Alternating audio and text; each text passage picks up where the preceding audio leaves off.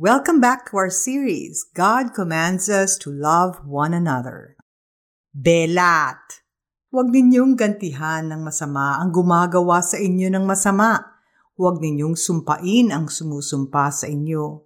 Sa halip, pagpalain niyo sila dahil pinili kayo upang tumanggap ng pagpapala ng Diyos. 1 Peter chapter 3 verse 9. Kahapon narinig natin ang kwento ni Ethel at ni Melda. Kahit na hindi maganda ang naging pagtrato ng asawa ni Melda sa kanya, hindi siya naghiganti. Sa halip ay nagtiwala siya sa Diyos. Kaya naman hindi pinabayaan ng Diyos si Melda.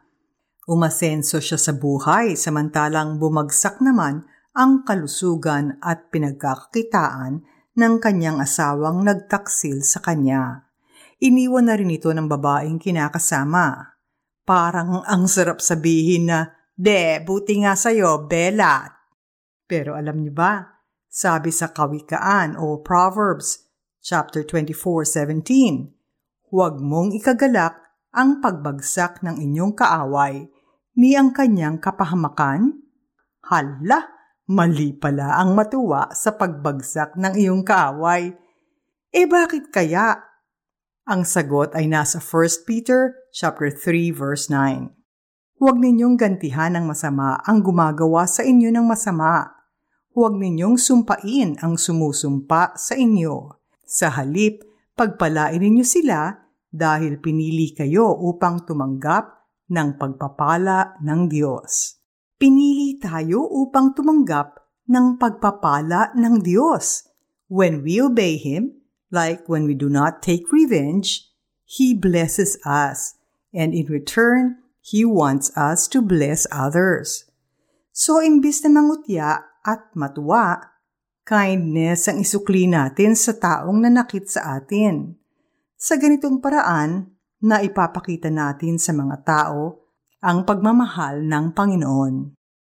Di ba tayo rin ay lumapit kay Jesus dahil sa naunawaan at naramdaman natin ang kanyang pagmamahal at kapatawaran? Yan ang ultimate na layunin, ang ipakita rin sa kanila ang kabutihan ng Diyos at nang madala natin sila sa Kanya. Pray tayo. Mahal naming Panginoong Hesus, sinabi ninyo na huwag kaming magpadaig sa masama, kundi daigin namin ng mabuti ang masama ang hirap dahil kapag nasaktan at naisahan, natural na maghiganti at matuwa sa pagbagsak ng kalaban. Pero dahil hindi ninyo ito ikatutuwa, I ask for your grace to conquer evil with good. Amen. Bilang application, mag-isip ng paraan kung paano papalitan ng kabutihan ng isang taong medyo mahirap mahalin.